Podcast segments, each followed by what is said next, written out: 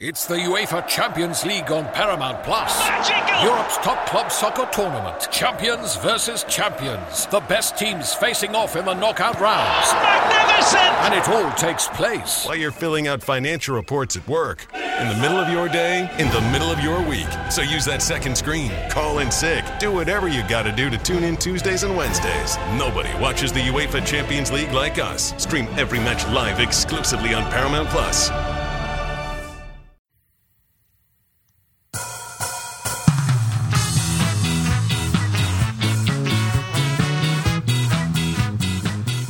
Welcome to On The Bench. I got Chris Nee, Brendan Sinone, and Zach Blostein here with us. And we are at full strength, back for another episode coming off of the bye. I hope everybody enjoyed it. I mean, how could you not? The Gators, the Canes, they all lost. Uh, we head into the second half of the season, all unranked. Uh, welcome, Chris. Welcome, Brendan. We got Zach out of class for this one. How you guys doing? Fantastic. Better than Ed Orgeron and Manny Diaz. Great. And Zach, welcome. And Dan Mullen. Zach, welcome. Oh, thank you. Yeah, I, I'm great. All right. We did want to get Zach back on this one, one, because we missed him, but two, because we're going to talk a lot of recruiting, especially on the front end. And then on the second half of the podcast, we're going to kind of do like a, a self-assessment. A uh, look back, uh, what surprised us, what disappointed us in the first half of Florida State's football season. Um, Brendan wrote some great articles up on Noles two forty-seven, just kind of taking stock in what's what's happened at the midway point. So I think you guys should go check that out. But first, we got some recruiting to talk about.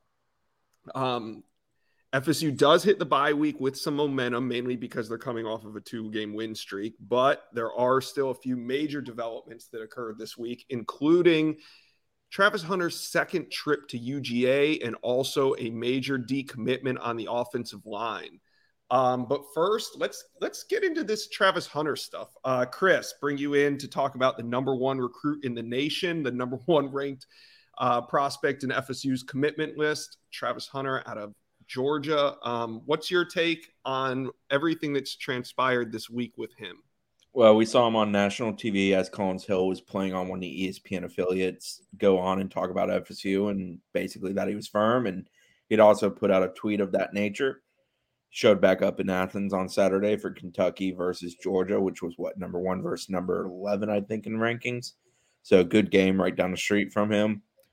I know Joshua is not the least bit concerned about this. He's he's sitting around a zero point five in the concern meter. Meanwhile, Sweaty Palms Brendan over here is at about a nine point two five. Uh, I'm holding steady at my two, but everybody's at a two. I keep everybody at a two. No, nobody gets lower than two. So, no, do I think it's a big deal? Only as much as you want to make it. I, I, that's kind of how I view it. I mean, if he schedules an official there, then I'll officially be worried. But before that, nah, he's just taking visits. He's wanted to take visits. He's told Zach in the past he wanted to take visits. I think he's going to show up in the capstone at some point and visit Alabama. That would not surprise me in the least for a game. So I just kind of accept it and roll with the punches and hope that his relationship with Marcus Woodson, which is very strong, very good. The two had what I was told was very real conversations last week. Yeah, I think that holds steady and holds true for F S U, and obviously it's immensely important that F S U retains him because they need an injection of talent. He's the kind of dude that people gravitate to. Zach, I don't know if you've been listening to On The Bench, but um, we've had a segment of the show where we talk about our concern level on a scale of one to ten on Travis Hunter. Um, I'm, I'm sure you can guess who invented this segment, but since we have you on, I would like to know what, on a scale of one to ten, is your concern level over Travis Hunter's commitment to Florida State? I think I'm right around where Chris is, like a two. Um, you know, Travis had mentioned to me like multiple times in the offseason that he might take some other visits just to take in some big, some big games with big atmospheres at, you know, other schools. I didn't personally think that it would, it would come through, but you know, with F S U starting the way it did, um, I think it kind of allowed him to, you know, and also I think another part of this is that he's injured and he's kind of been like, he doesn't want to stay in the house all day. He wants to get out. Um, and F S U obviously, you know, They were playing Syracuse the one weekend, and then they're bye this weekend. So um, that that atmosphere is definitely better. So I, I think that's why um, you see him going to these games. If you start setting officials, you know, I'll, I'll start being more worried. Um, but I'm definitely around like a two or a three right now on the, on the scale. Okay. And for those scoring at home, I was a point five. Um, on Friday, though, Travis Hunter put out a graphic with him and Marcus Woodson. And the quote from him, or the caption written by Travis Hunter, was, "I'm a Knoll, nothing more, nothing less. I'm not decommitting. Stop that rumor. Go Noles." Um, this was on Friday. He did visit U G A on Saturday. I, I agree with everything you and Chris said about the U G A visit. Um, the one other thing I'll add is, is it's about an hour from his home as well. Um, so there's plenty of reasons for him to go. If he were to schedule an official visit to Georgia, it would it would probably pique my interest some more. But at this point, I'm probably going from a point five to a point four in terms of uh, my level of concern. And that's mainly because of the statement that Travis Hunter put out prior to his trip to U G A. He probably knew he was going to Georgia again this weekend, wanted to go check out a game, but also knew of the kind of the consequences he faces when he goes. You know, a lot of people in his mentions, a lot, his phone blowing up and all these things. So I think he kind of preemptively put out this graphic that he, that he got from Florida State um, and, and put it out, you know, preemptively. So I, I like that. He's, he's letting everybody know that he's on board with Florida State, even though he is, uh, you know, visiting U G A over the weekend. Brendan. nine point five. Okay. Thank you. Wait, real quick. I was reading this study. I don't know if it was a study. It was an article on Inside Hooks. I don't think it's that scientific. But basically, they surveyed two thousand British people who are in couples or, you know, relationships. And I'm taking all my love advice from British people these days. forty-six percent of people who post to social media regularly are unhappy with their relationship. And they're posting of their, you know, their intricacies of their relationship and, and, you know, ussies and selfies with, with their significant other. Uh, so, so yeah, there, there's, to me, uh, if you're having a talk about your relationship all the time and how solid you are and, and let the world know, to me, there's at least a little bit of concern. And that's it. I'm just throwing you a little bit of, of British uh, love dating advice. You guys take, take from that what you will. Recruiting should always be compared to relationships. My favorite is, if you've got a girlfriend, why do you need another one? I mean, the coaches the are the ones who say it's all about relationships. Have five girlfriends host you for a lot of money for three days over a weekend and have a hell of a time. I'd have five girlfriends too. Don't let my wife know. Oh wait, right. What? The only way I would uh, the only way I would equate recruiting to relationships is the Chris Rock quote about a man is only as faithful as his options. I think that's the only way you can equate it to to dating.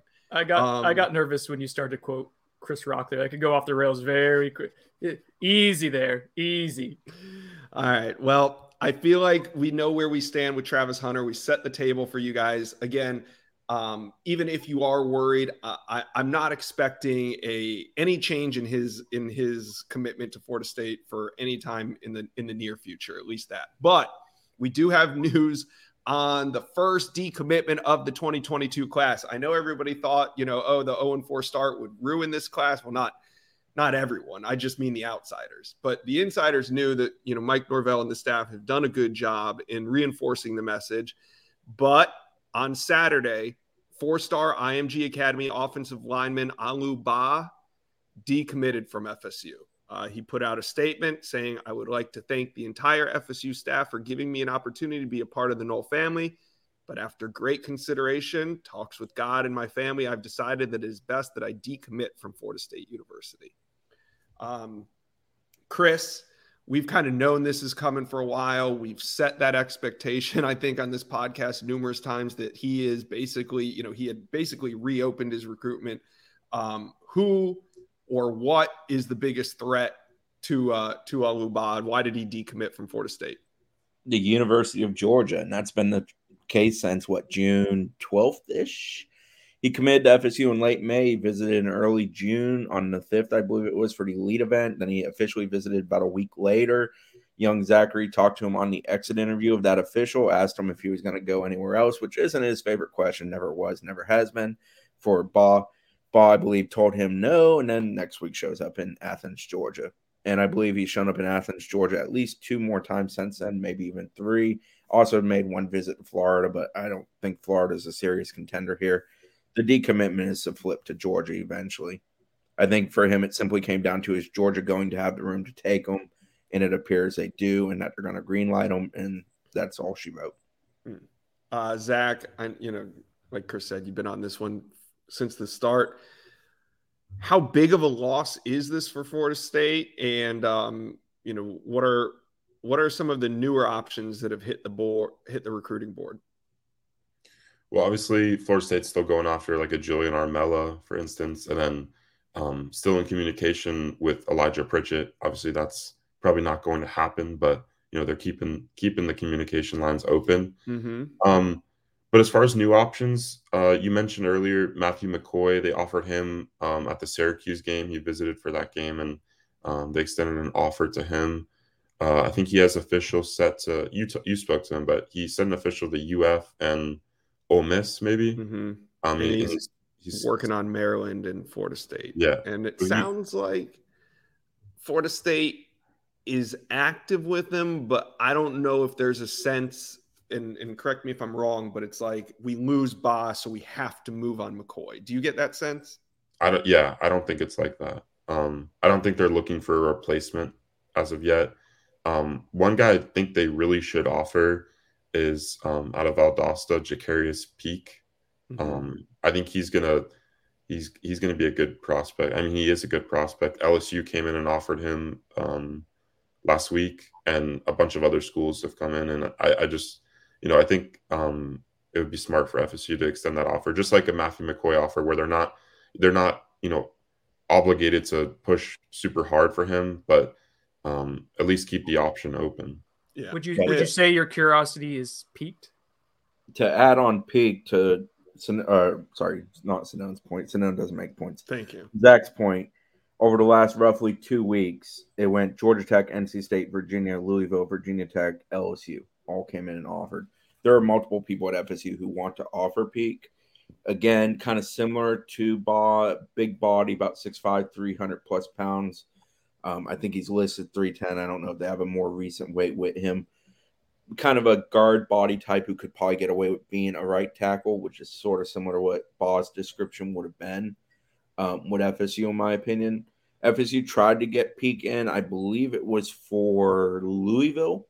Might have been Syracuse. Is one of those two games. Syracuse, I think. Syracuse, but he had homecoming, so he opted to stay home for that instead of coming. But there has been communication and effort to get him in. McCoy came in, got offered partly because he came in. That's part of the reason that evolved to that point. I think the same would be true for Peak if he shows up. Yeah. Um, don't think, you know, it, it, we've talked about this on the site, on Noles two forty-seven and on the podcast, but I don't think that Florida State is going to scramble here for offensive linemen. We've said this since the summer. We feel that they over, I don't want to say oversigned because nobody signed yet, but they overcommitted guys. You know, they, they probably, if, if F S U is rolling, they don't go into the season with six offensive linemen committed, but they knew that they needed to stock up and there, there could be some attrition. So now you see it um, with Alou Ba being the first to decommit from the twenty twenty-two class. Um, I think Florida State will still try to sign somewhere in the six to seven range, but also got to remember the transfer portal is going to be active. And I think that's going to be a big part of F S U's strategy um, in the next, you know, two or three months, kind of as the season ends. But want to stick to recruiting and talk about coaches hitting the road. This week, the Florida State staff utilized the bye week to get out on the recruiting trail. Um, the recruiting calendar allows for coaches to attend games and visit schools during the evaluation period. Um, should we? Should I review what the re- eval period is for these folks? We'll do the Cliff Note version. Basically, they can go watch, talk to a coach, counselor, get uh, you know, rap sheet, A K A academic rap sheet, um, find that stuff out. They can't communicate with the kids. They're limited in the conversation they can have. They can right. say hi in the hallway, but that's about it. And then the other stipulation to this is F S U coaches are only allowed to have one visit per recruit during the eval period. And I believe the eval period runs from like, you know, September first until basically the end of the high school season, sometime in November. And then you're allowed to do in-home visits. So this isn't a scenario where Kenny Dillingham can go to A J Duffy's I M G game every single week and be on the sidelines. You can only use your visit one time. Um, I believe, for example, F S U went to go see I M G versus Saint Thomas to go see Mario or Marvin Jones Junior versus I M G. Boom. That's their one visit for the entire fall. Yeah. Um, so when we talk about these trips, it's not, if you don't hear a name, it's either because F S U already visited them, or maybe they're going to s- save their visit for later on in the season, maybe even that team's playoff run. So yeah. So to add to Josh's point, eval period, September first to November twenty-seventh, from the twenty-eighth of November until December eleventh is a contact period. Also a period where you can host official visitors, all that, all that fun stuff. And then it shuts down. Uh, the twelfth is a quiet day. thirteenth of December through January sixth is dead completely. And then this year's calendar is kind of weird. The seventh, eighth, ninth of January is a quiet period. And then it's dead the tenth to the thirteenth. And then coaches can get back out there and eval from the four, or I'm sorry, go in home, in home. Uh, January fourteenth, basically through the end of January. Right. Okay. So we're dead center in the middle of the eval period as it stands. And on Wednesday, right after practice, coaches started getting out on the road. Um, Kenny Dillingham took a red eye to Las Vegas to go see four-star running back Javonte Barnes. We know Adam Fuller was in Georgia to see Georgia commitment, four-star defensive tackle Tyree West. David Johnson was in Louisiana. Um, but I want to go back to Kenny Dillingham being in Vegas. Um, Zach, you checked in on Javonte Barnes after this visit. Uh, what do you know about his recruitment to Florida State at this point? Yeah, um, I think the first thing to note is Oklahoma's pretty much the widely considered team to beat for Barnes at this point.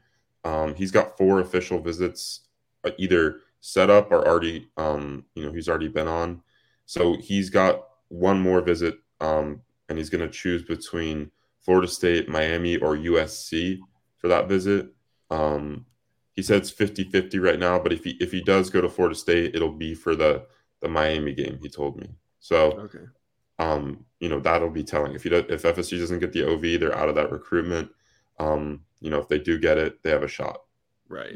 Okay. To add to um, Zach's point on that, they at one point thought he might come in for Notre Dame. When it became clear he wasn't at that point, I was told they expected him for Miami. So that's sort of the working idea they have. So I think if the Miami game comes and goes, he doesn't show up, as Zach said, pretty much game over. Okay. Chris, what's your take on Tyree West? It is kind of weird recruitment to Florida State. Well, I mean, I think it's a matter of he's a really super talented player. There was a point where I think he was the number one player in Georgia at twenty-four seven when we first did the state rankings for that class. Um, he's one of the best in South Georgia, and that's obviously an area of focus for F S U. He's a talented, big-bodied dude, and they've been consistent with him. He's actually won, uh, I think it was in June when me and Zach camped out at F S U pretty much all month. That last day, he was one they were trying to get back in that day, and it didn't come about. But there was an effort there. There's been a consistent effort with Wes to constantly get him on campus. I know they're hoping to get him on campus for a game, if not a couple games. I think the hope is N C State and Miami. And one of those may, excuse me, evolve even into an official potentially. I think F S U is trying to position themselves if either he backs off Georgia or Georgia backs off him, whichever comes first, possibly, for them to be kind of sitting there in a great position to potentially land him, because obviously that would be a big lift to the interior defensive line, where they're probably going to lose at least one, maybe two bodies after this season. Another interesting Wednesday visit to note was Alex Atkins going to Saint Augustine to check on Matthew McCoy. It was his first time seeing him in person at a uh, or in pra- at practice, I should say. Um, the twenty twenty-two offensive tackle was just offered two weeks ago, um, and we spoke about him earlier. Some other interesting visits or things that stuck out to me was that um, Alex Atkins was in Columbus, Georgia, to check out offensive tackle Elijah Pritchett. Zach was saying that, uh, you know, Elijah Pritchett is still in communication with F S U. It's one of those things where him and Alex Atkins have a great relationship and they're going to stay in contact. And if anything would be, you know, to possibly shake loose from his recruitment to Alabama, F S U will be waiting there with open arms for Elijah Pritchett. Um, But that's not the only offensive lineman that F S U was showing love to. Mike Norvell showed up on the sidelines um, to go see twenty twenty-two offensive tackle Julian Armella. Uh, Zach, we talked a lot about Armella. Um, and now with the shakeup at L S U, I know we're, you know, we're going to get into that later on, but who do you think the main competition is right now between F S U and Julian Armella? I legitimately don't know. Um, like I, it, his recruitment's just weird to me because it just seems like it really hasn't started yet. Um, yes, that, you texted me that the other day. Yeah, that's right. I mean, that's right. He hasn't gone on like any visits. Um, you know, he obviously took the the Midnight Madness visit to Florida State, which he wasn't even in town for twenty-four hours before flying down to go to the um, Miami June first event. Um, and he's he went he came back for the Notre Dame game, but he hasn't really done you know taken any other visits to any other schools besides F S U and Miami. And I think he was at maybe L S U or Alabama over the summer. Um, so I personally don't know. I think, you know, obviously Florida State's in it. Um, probably Miami is still in communication with him. I'm, I don't know if Alabama is is seriously considering him um, with, you know, their offensive line class that they have put together with Pritchett and all committed. Um, and then obviously L S U shake th- shakes things up. I think most people thought um, he'd likely end up at L S U just because of, um, you know, where things were trending before, but now with Orgeron gone, um, you know, I, I just view this recruitment as wide open. Yeah, it's it's really we've had we've always had questions even through the summer, like how much is Alabama involved? Is Clemson going to jump in? Where's my so? Yeah, I agree. It'll be very telling to see where he sets up his post-season official visits. Um, there's just been a ton of news on Noles two forty-seven in terms of where the coaches are going to be and recruiting scoop. So I want to hit on just a couple more before we move on. Um, but Marcus Woodson was in Lake Gibson or was in Lakeland at the Lake Gibson game on Friday night as they took on Bartow. Uh, Sam McCall and also five-star twenty twenty-three Cormani McLean were the primary targets at that game. Uh, Florida State linebacker coach Chris Marv was in Orlando all day on Friday and was also at the Doctor Phillips game Friday night to see four-star L S U commitment linebacker DeMario Tolan. And that comes at a major position of need. Uh, Chris, you you were really high on Tolan even before he was, I think, a ranked recruit. Do you think Florida State can get back in on him? Well, he's one of those, and you wrote about this morning, that with the L S U coaching change going underway, that it kind of opens that door a bit with him. And he's talked about possibly taking some additional visits here, even before the news of Ed O's departure from Baton Rouge came about officially. Mm-hmm. So F S U's got a shot here, but they weren't the only ones. Uh, Clemson was a major contender here. I don't know if Clemson still has that need or that desire with him, but they could certainly be in the picture if they want to be because he was very interested in them. L S U, Florida, Florida State, Miami, all of those were pretty big in that. I think when he chose L S U, he technically chose it over, I believe it was Miami, was the thought process at that time because Clemson and him, it just wasn't. It wasn't the timing wasn't right for Clemson. And you know how Clemson operates where they're very, you know, when they were good before this year happened, where they could kind of be super selective. But Dabo's coming a bit down back down to earth. So we'll see if that adjusts the way they approach the recruiting to any degree.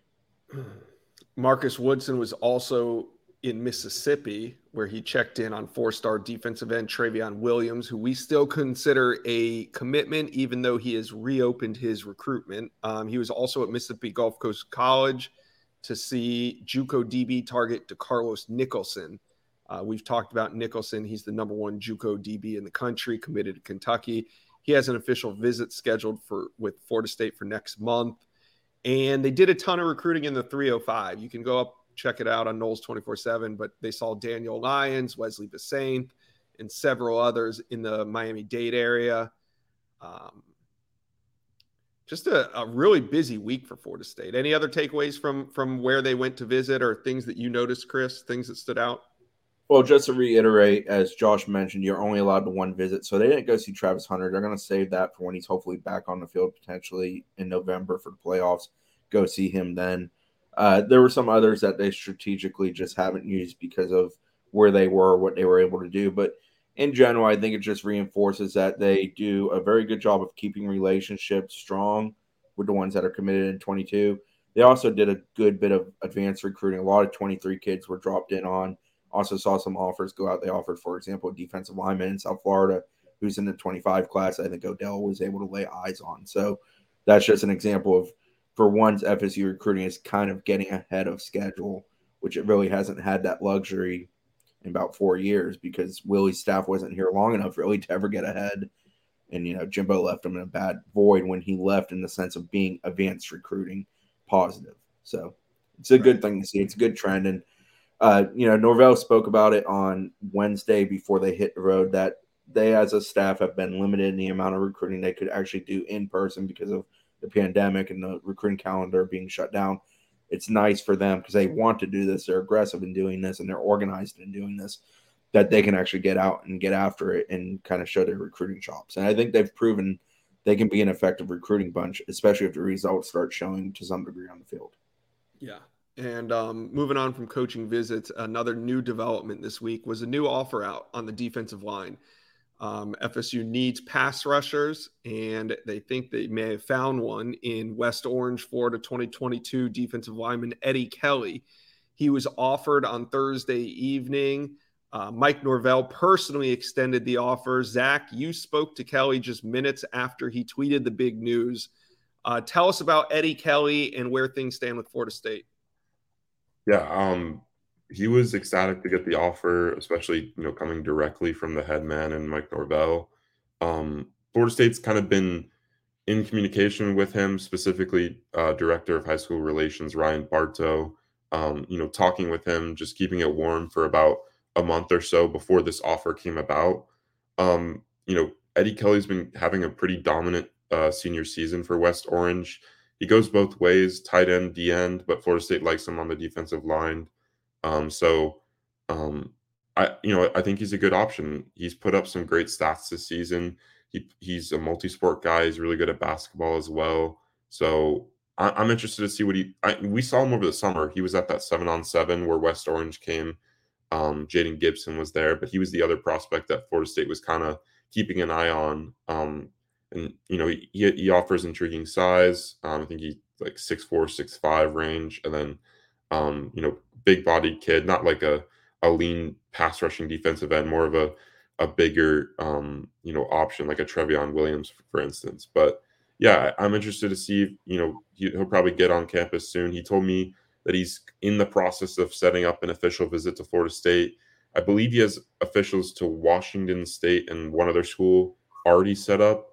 Um, and a cool thing to note was that when after Florida State offered, like I think within the next day, four other schools um, came in and, and offered him as well, like Mississippi State, Georgia Tech, and a few others. So, you know, Florida State doing some good evals. Yeah, a couple things to add there. He visited for the Louisville game, so F S U has very recent measurements. eighty-four inch wingspan is one of the things I love about him. six five, two sixty-two was the measurements at that Louisville game, I'm told. Um, somebody compared him to Dennis Briggs on the message board in the sense of high school prospect Dennis Briggs. I think that's a, a fair comparison. I don't think they're extremely alike, but body-wise, kind of that big body end who will probably end up gravitating into the inside eventually and be athletic, and they like that. They like those big body ends that become defensive tackles that have athleticism. That's sort of their M O with that position at this point.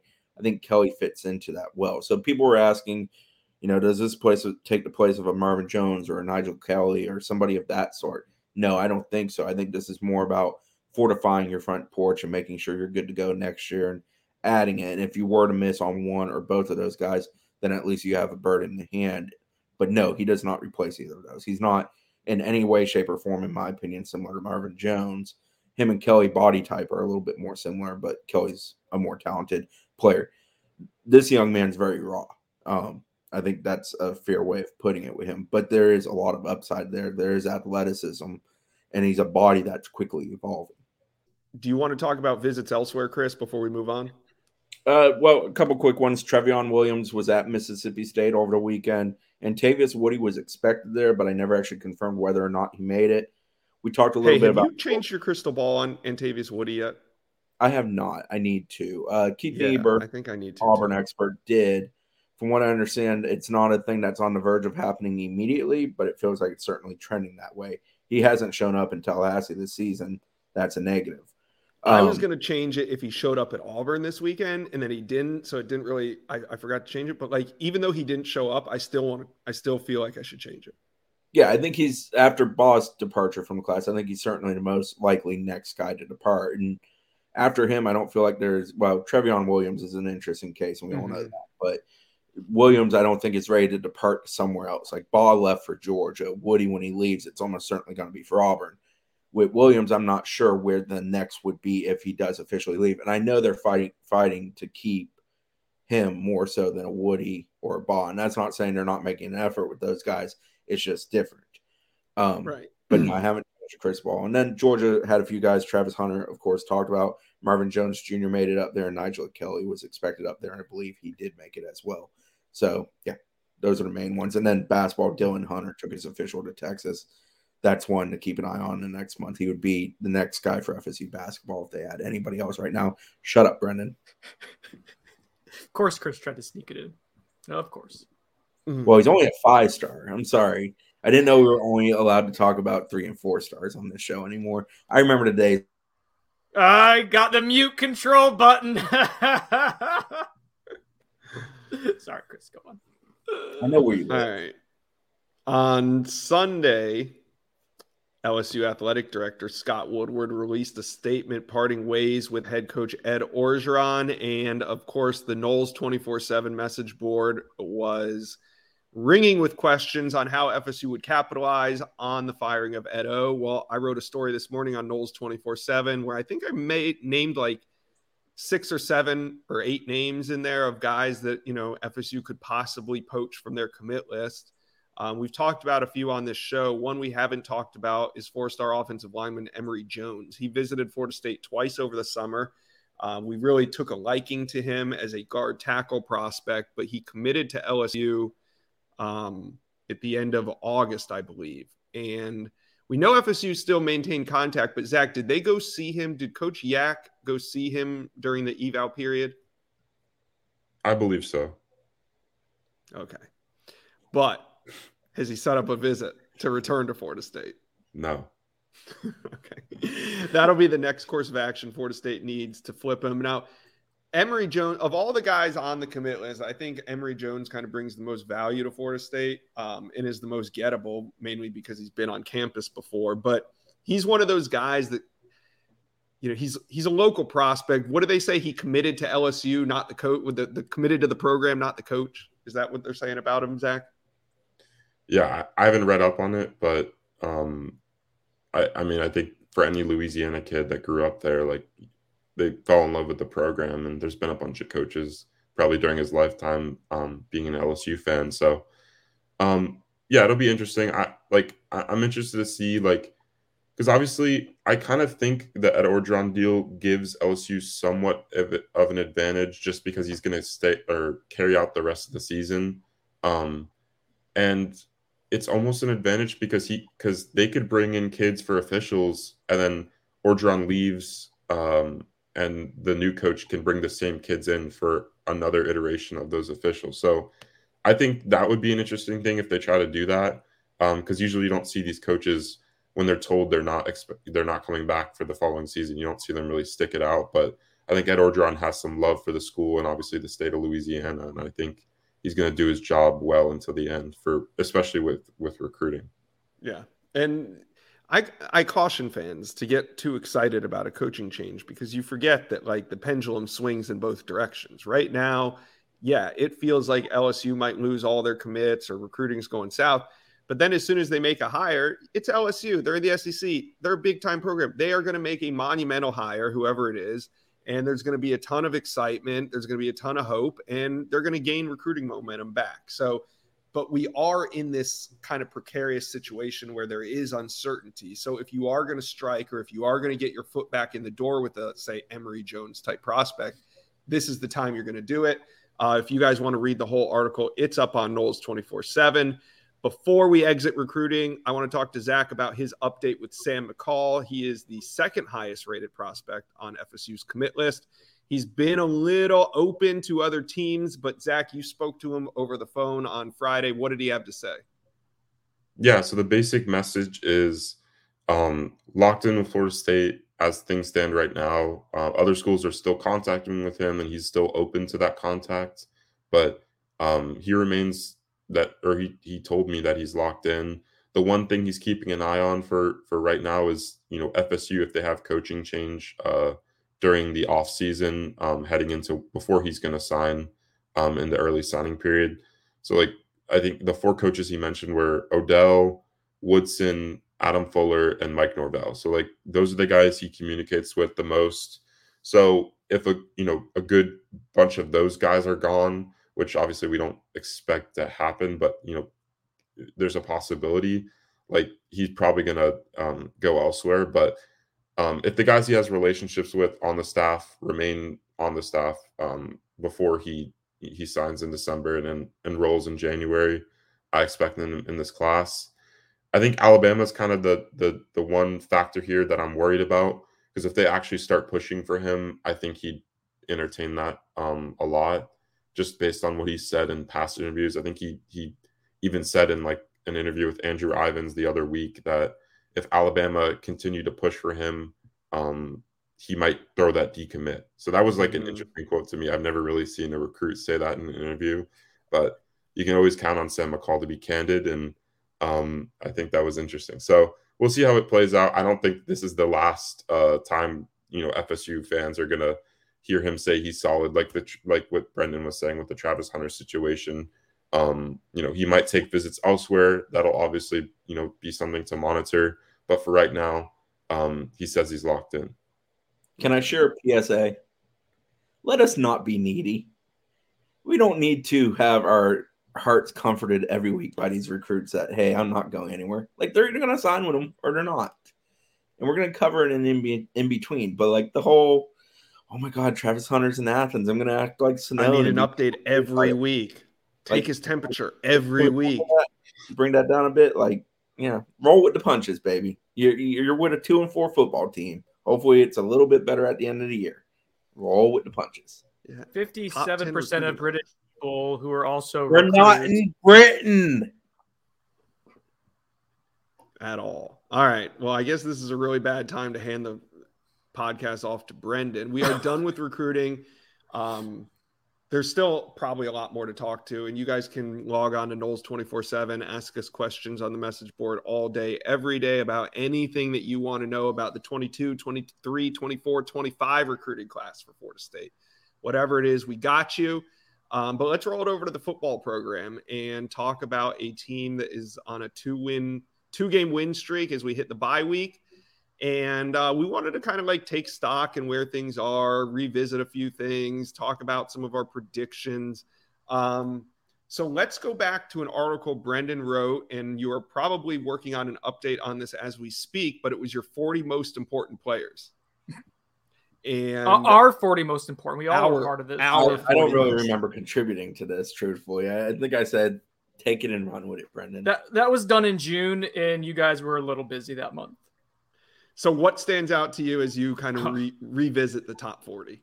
Remember, forty, it, or when we talk about this top forty list, like, important is kind of a subjective term, but guys who needed to perform well for F S U to maximize its potential.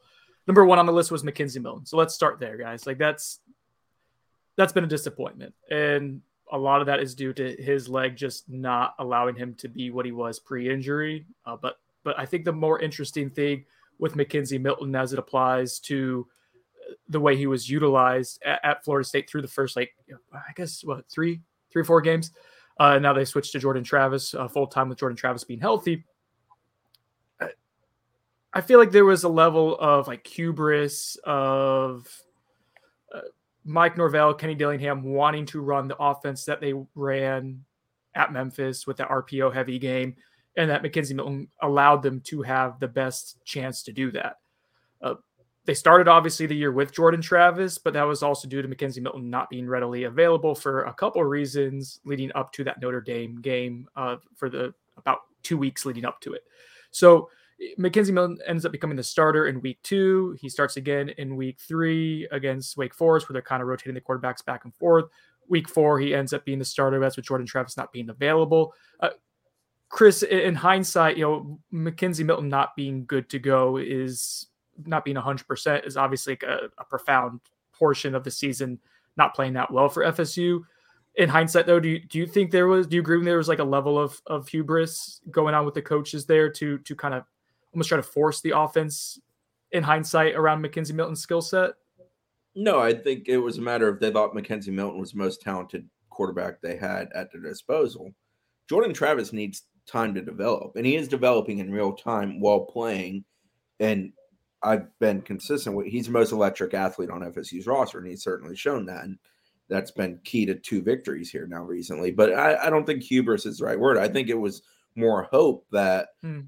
Mackenzie Milton of old would make an appearance, or at least to some degree closer to the old version than the current version, and that it would help elevate this team. I, I think Milton's brought value in the sense of being a good leader, and he's helped that quarterback room. And I think he's certainly helped Jordan Travis a great deal.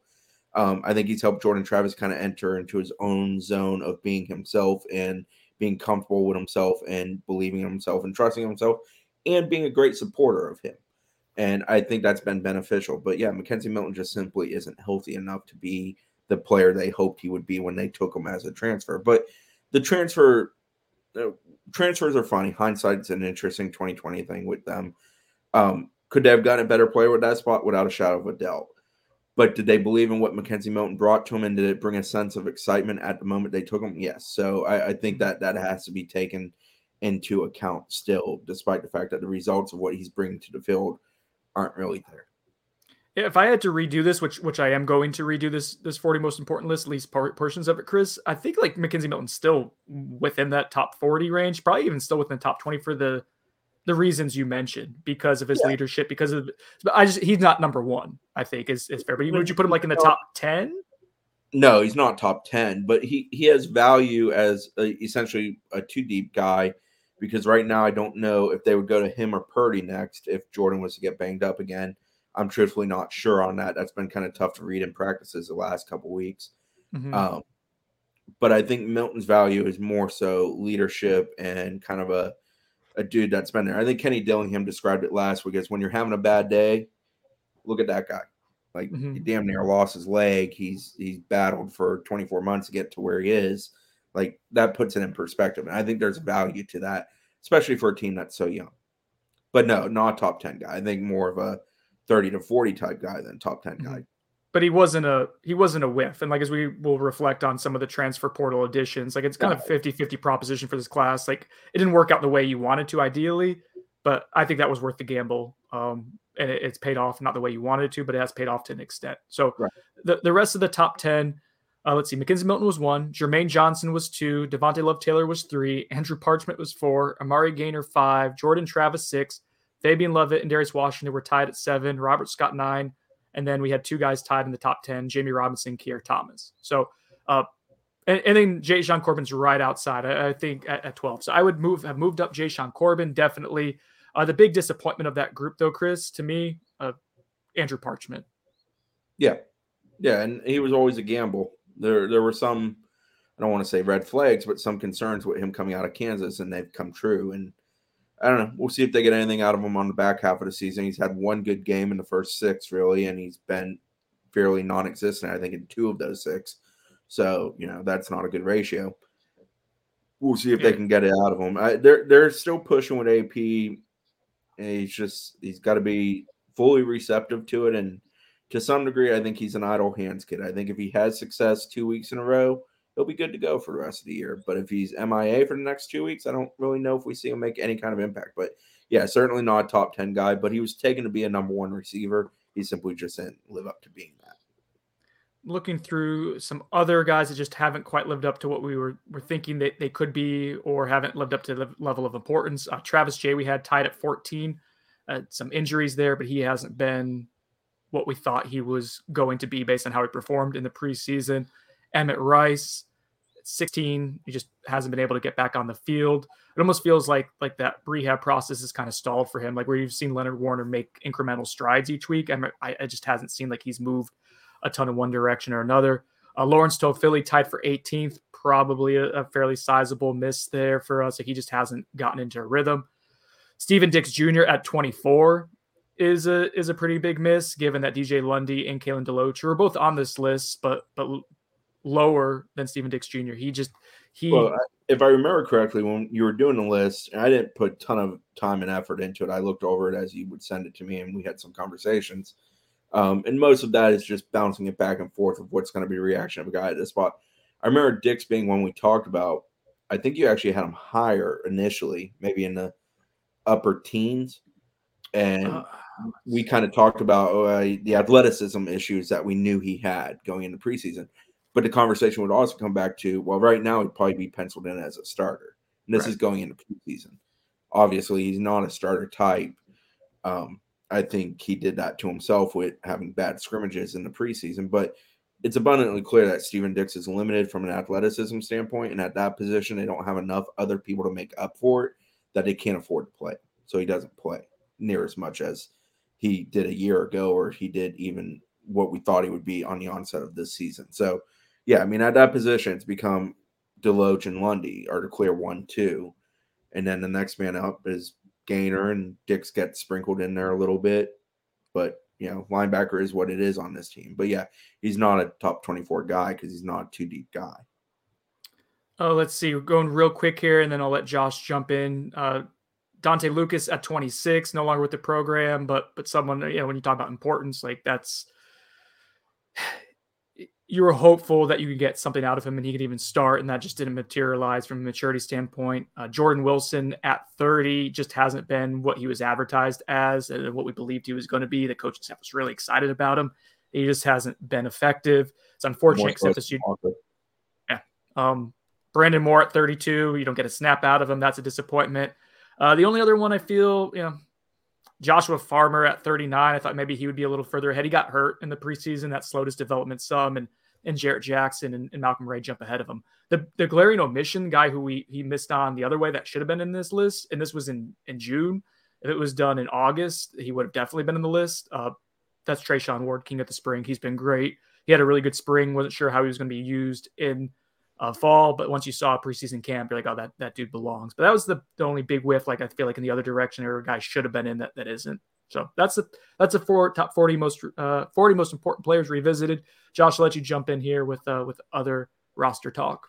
Yeah, I just thought. Uh, besides that, I thought the uh, interesting thing to talk about was transfers, um, whether transfers coming or going. I know you wrote a story on that this morning, correct, Brendan? Uh, I've departed. Been writing about transfers. Yeah, yesterday the guys who departed. I've talked about that's going to be throughout the week too. More transfers talk, transfer talk all the time this week. So what stands out? Obviously, um, transfers are making a huge impact on this roster. Nearly every position group has been impacted by a transfer, um, but there's also been some outgoing transfers. Are we missing anything, Brendan? What are we missing from guys that departed? Uh, not a whole lot from the guys who depart. I mean, I think that was interesting. I look back at the twenty seventeen class through twenty twenty class, and there were thirty-two guys who departed early or, or transferred.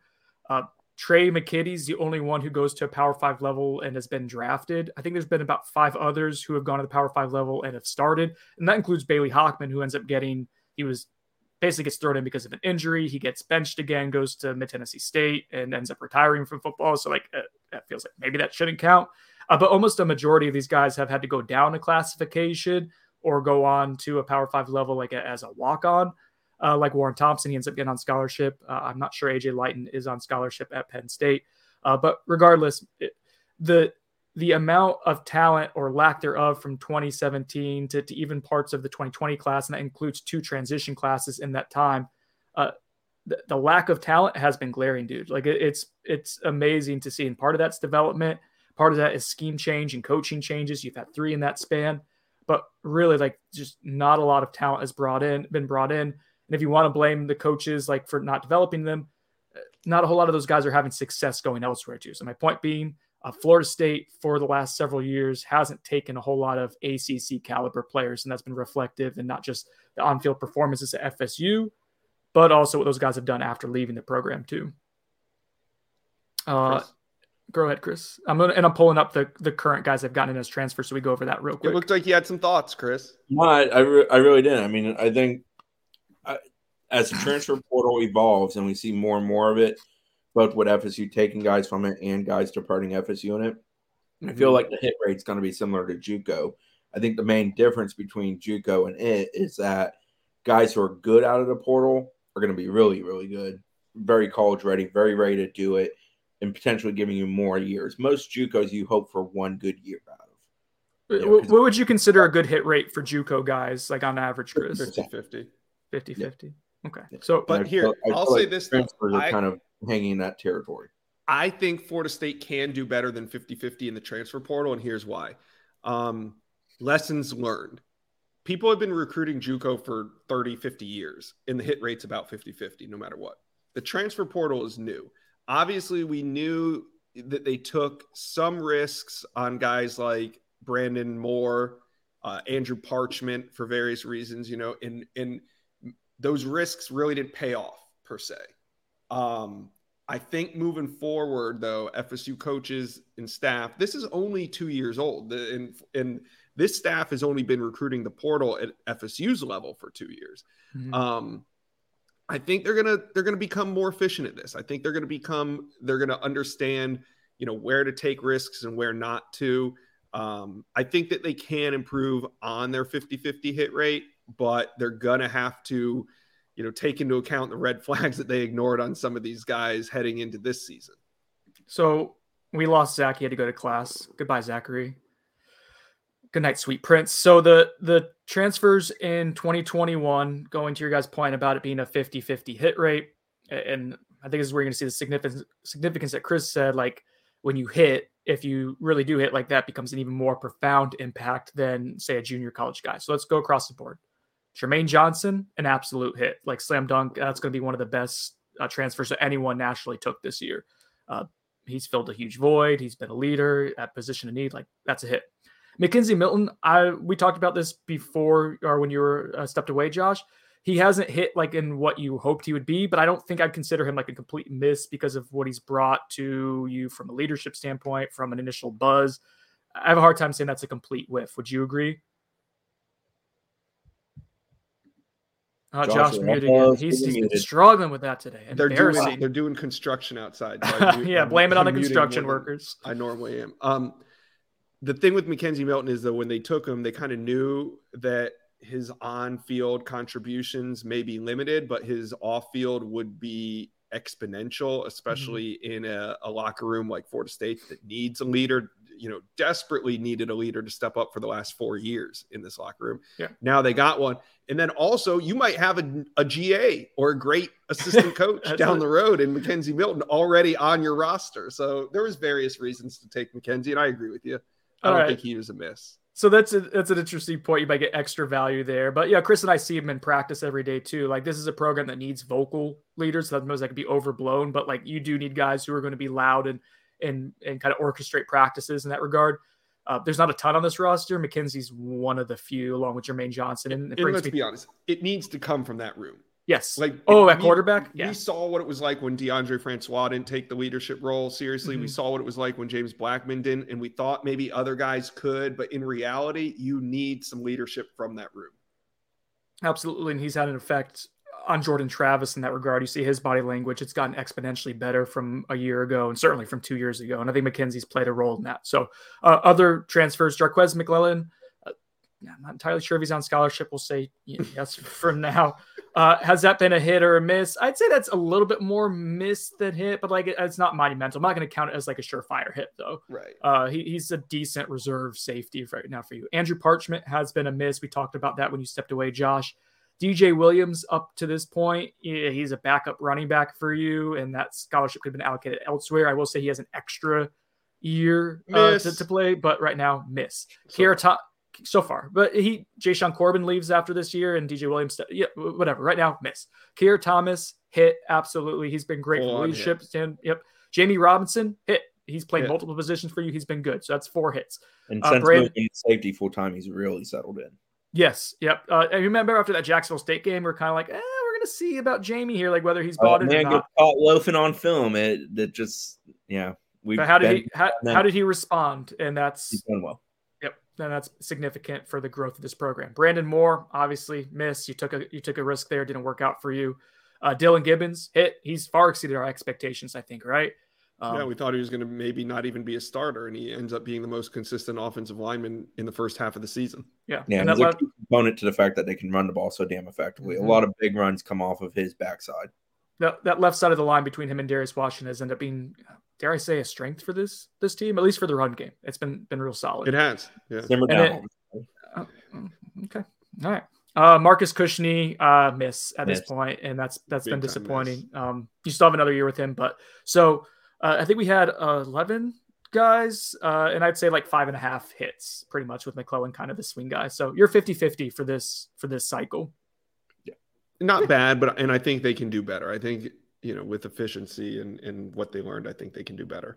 Yeah, yeah, and I think going back, like D J Williams, you probably didn't need to take a running back. No. Uh, and if you were going to take a running back, it needed to be a surefire one. And then with Cushney, you know, I was excited when he was a preferred walk-on type, a little less as a – as a scholarship guy, but still thought there could be some value there. The issue was like they wanted an offensive lineman at that point. They, they took their gambles earlier on and passed on some guys. I think an offensive lineman would have helped them and, and maybe could have gotten them one extra win, uh, just given the injuries that they had there, but that's hindsight being twenty twenty. It's fair to add on Cushney too. The scholarship offer came at the whistle. They really yeah. didn't have another place to use it. And he, I believe he's a grad transfer. So it's a one year deal. So, Yeah, you know, it doesn't hang on. It's not accounting that hurts you long term. Yeah, I, I would like to see another offensive lineman, maybe another, even a wide receiver over either of those two guys taken. Mm-hmm. And those were and those were things they talked about, and it just it didn't come to fruition. And and you know, you're taking gambles at, at timing of like when guys are in the portal and when you can make your move. Um, yeah. So uh, I, real quick, the twenty twenty class, I think it's fair to talk about two real quick. Devontae Love Taylor. Absolutely a hit, even though he's been injured this year, hasn't hasn't been quite himself, but he's a hit. Deontay Williams, oh, that's a major miss, right? Miko Dotson, would you say hit or miss at this point? He's been staying healthy has been such a issue for him, so I guess miss because of the fact that he can't get healthy enough to prepare to play to play at a high level. I would definitely say miss. You got to remember when we took him, he led the he led the N C double A or his division in interceptions. So yeah. We were we were talking about him as a as like a spark off the bench, somebody that was going to come in and really make an impact at Fort yeah, State. The, the and staff loved him, and they, I, they yeah, I know they loved him. They talked about him all all fall too about he how is great he was. Banged up, sadly. Yeah. yeah, that's been he just hasn't been able to practice consistently or be a hundred percent when he's on the field. And I guess okay, I'm fine with miss. Uh, Jordan Wilson, I would say a miss at this point. Yeah, he's a two D player, and they lean on him a lot, but he's been pretty disappointing for what was expected. He, he was billed as a guy who's going to be a great additional six blocker for them on mm-hmm. the line, and he's not at all. Yeah, he, he, he's been a hindrance at times, to be honest, this year. Um, yeah. Jayshawn Corbin, absolutely a hit. One of the most explosive running backs in the country right now. Jarrett Jackson. He's working himself into becoming a hit. I'm going to lean, you know, if we're giving Miko a miss, I'm going to even it up. I'm going to say hit right now. He's held, he's doing what he was supposed to do, which is be a solid depth piece. Right. Which so, I think he'll continue to be for Florida State. Yeah, we'll I don't, I think, yeah, I agree. I don't think he's a name that's going to disappear. I think he's going to be kind of that second or third man in the rotation if everybody's healthy. I didn't think would be the case in preseason, but here we are. Uh, Jerrion Jones. Uh, miss. I mean, he's been solid the last two weeks. Josh just boom. Let me get there. Josh, miss, Josh carves himself out with these guys who I kind of like, and then he makes it to like I love them. Like Jordan Young, he did the same thing with. He he, he likes to carve out this niche and make me take this like polar opposite stance. Um, I see. Jones has had his two best career games the last two games. Yeah, and F S U's that, won both games. Plain simple. That how how many more years of eligibility does he have? Two more. Two. He's a hit. Like, eligibility he's a miss he's a miss for me now, but I'm not saying he can't get better and improve. Like last year's performance against Clemson and some of these teams, he, I just he didn't, he didn't play against Clemson. No one played against Clemson last year. You're just whatever. Making stuff up now. Chris, uh tie, tie, tiebreaker, hit or miss for Jerrion Jones?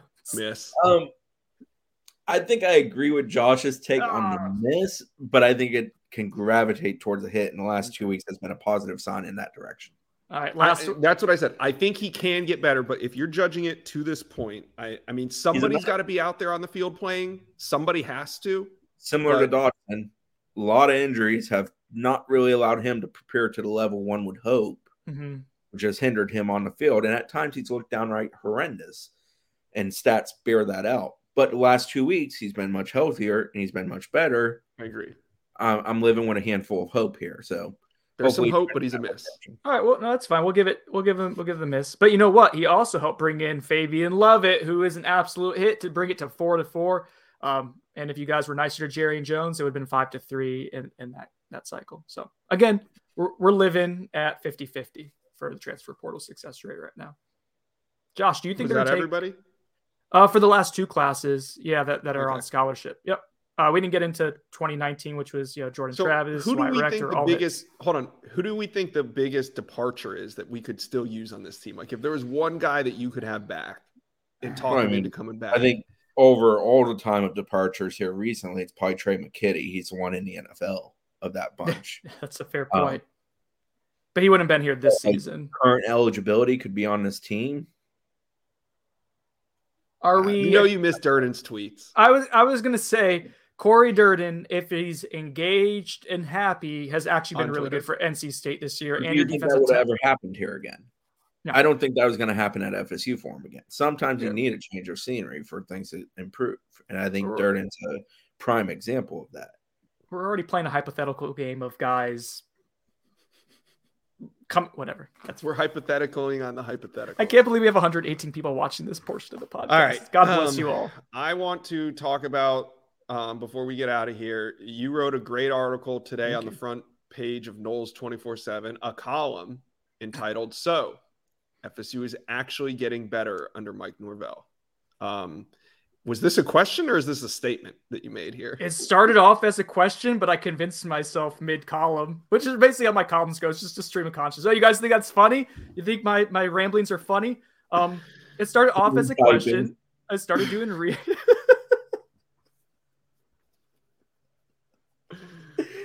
My wife yesterday realized how inefficient my workflow is and how much I just kind of space out while I'm writing and how much time I, I waste and lose. Like, that transfer story probably took me like five hours to write yesterday. Anywho, you guys want to know about Mike Norvell and the program's growth. And, you know, F S U sitting at a midway point here at two and four. Going back, and man, if you win that Jacksonville State game, it's three and three. And I don't think there's anywhere near the sense of panic and, and trepidation like of, of this program. But, but that game happened, and we cannot forget about it. I will not forget about it for a while. It's going to be a tough one to forget about. That being said, Uh, there is legitimate evidence that F S U is getting better. Uh, we saw some of that against Louisville. And if you're watching the film and you're kind of, you know, like at practice, like Chris and I are, you can kind of see some of that happening, but you need to see it manifest itself in wins ultimately, right? Against Syracuse, you saw a legitimate step forward in how the defense played for a majority of the game. Unfortunately, the breakdowns were catastrophic. Same with special teams. Breakdowns were catastrophic, and, and offense too. But you saw like those three parts when they played well, like they beat a, it's actually going to be a, a decent Syracuse team. They took Wake Forest and uh, and Clemson to the wire. Uh, probably going to be a bowl team. So you actually go and you you outright win that game despite trying to give it away to the end. Then North Carolina, you go and you beat the crap out of North Carolina. You dominate in the trenches at times. Uh, you you come from behind by ten points, and then you basically just control the rest of the game. It was really cool to see. Uh, those are so those are the optics that you're seeing in results.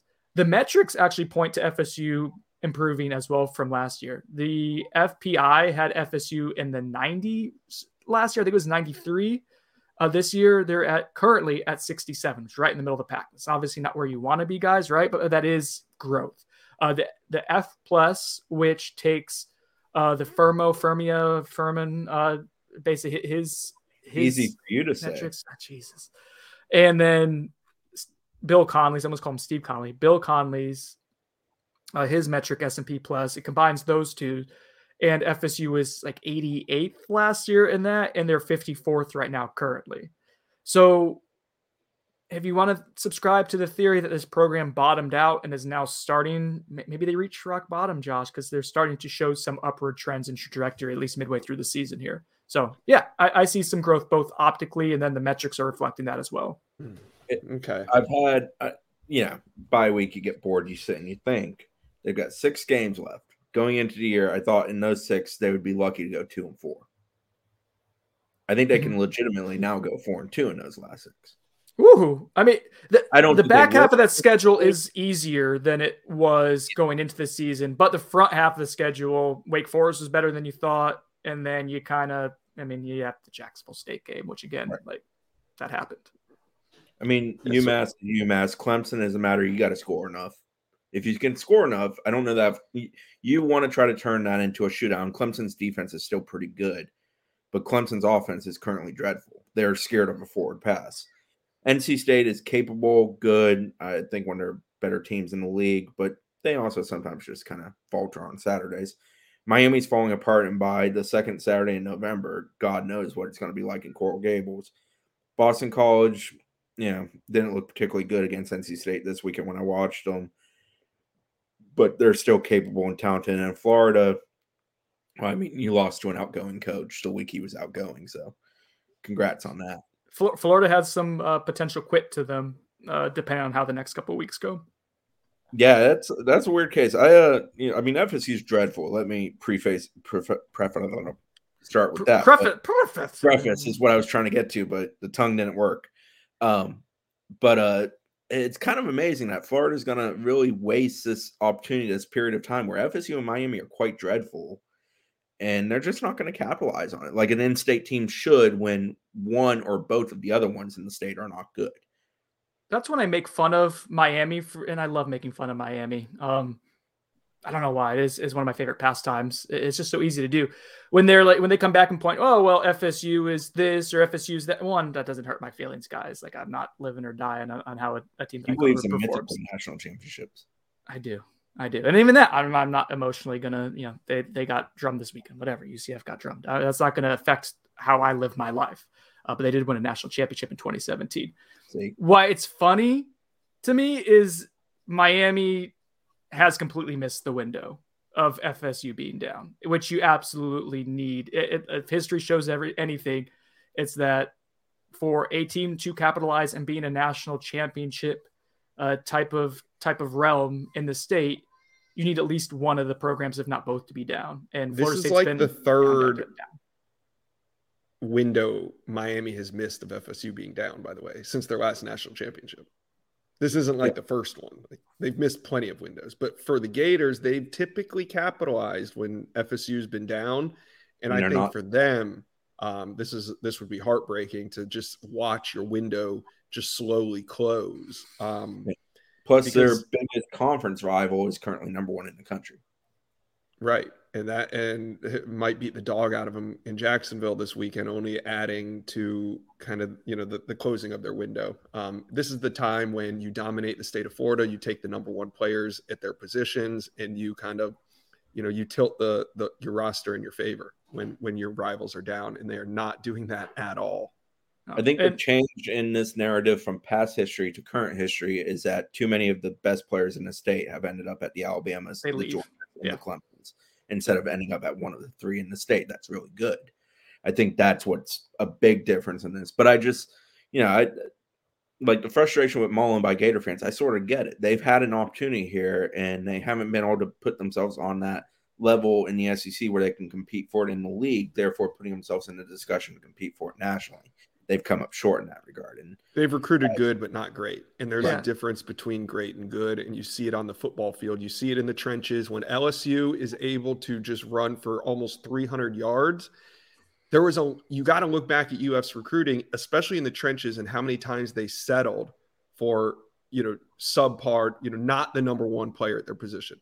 And they said, oh, well, it doesn't matter. We're still beating Miami. We're still beating Florida State. Well, it does matter, because when U F was down, Florida State didn't settle for three-star prospects in the trenches. They went out and got Timmy Jernigan and Derek Noddy and Eddie Goldman, Eddie Goldman. And Mario Edwards Junior I mean, we're talking number one players at their position from across the country.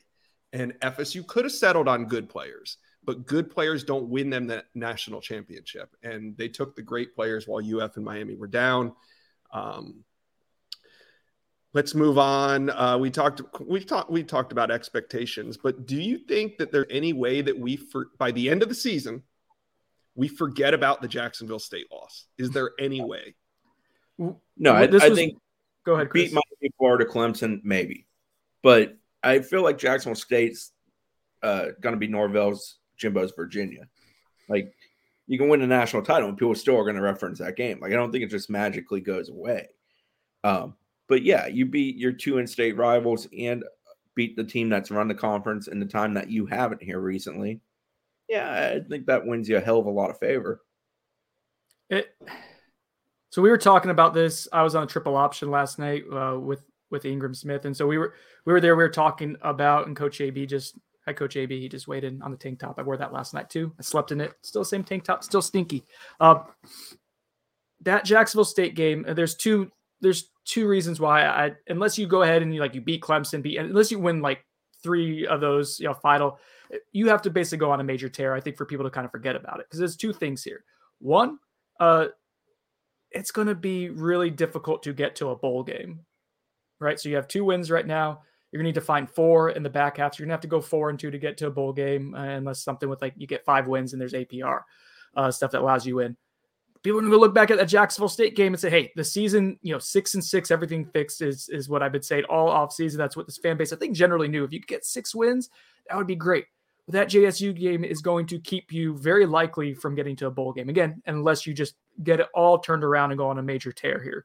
Um, in that case, maybe we do forget about it. But if not, like, that's going to be a game that you look back at. The second thing, guys, that I, I just can't get over that game. You know, we look at what F S U did against Syracuse, what they did against North Carolina schematically, uh, especially on offense, and how they kind of have fixed some of these issues and figured out what their identity is and what they can build on and, and be serviceable with. That Jacksonville State game was such a – there was so much of a disconnect from what we've seen from the staff in terms of messaging and playing to win, of being consistent.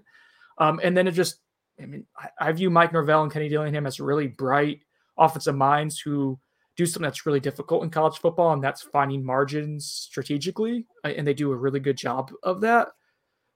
And some of the personnel usage, the something that Coach A B mentioned on the podcast last night, the, the stubbornness of the, them trying to run his R P O offense and trying to make it work with McKenzie and Milton. I just, I just have a hard time forgetting about that game. It just, it, it was, it was the first time I was like, oh, I don't, I don't know if they're going to make it here, because of what I saw that game. That's kind of been alleviated some with the last couple of weeks, uh, but it still exists. And that's just, it's something they're going to have to probably build on for a couple of years to really make you forget about, at least for me. I'd just like to point out I'm being a negligent parent. My kids are outside running around. I had no clue they were even awake yet. I love days off from school. So good. At least they're dressed. Did Josh freeze? Like, he's just staring. I think he's frozen. He nailed it. All right, Chris. So let's let's get, get out of here, because we have a press conference to cover in a little bit. I don't know what's going to be talked about at the press conference. Like, it's been a bye week. We've already talked to everyone. It's going to be the mid-season review type. And then uh, uh, I'm sure there'll be some uh, grand uh, college football storylines discussed. Uh, well, Uh, I think there only needs to be one of us who goes to that one, and someone cover it remotely and, and transcribe. Josh just texted, did someone's internet go out? Yes, Josh. Yours. Yours. All right. He's trying to get back on here. Let's let's get out of here before Josh can get back on, though. I think I'm, that's I'm down for it. Thanks for listening. Right. This has been on the, be- this been on, the, on the bench. Yeah, five stars. Uh, give us some money, too, because Josh needs first internet. Yeah, bye, guys.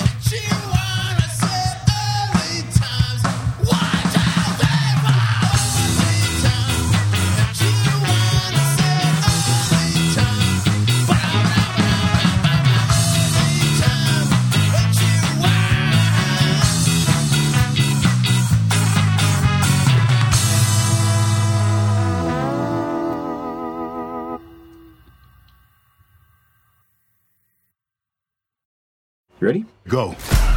Mission Impossible Dead Reckoning is now streaming on Paramount plus. Hang on! It's off the charts spectacular. Go, go, go! Tom Cruise has outdone himself. The world's coming after you. Stay out of my way. Prepare for one of the best action movies ever made.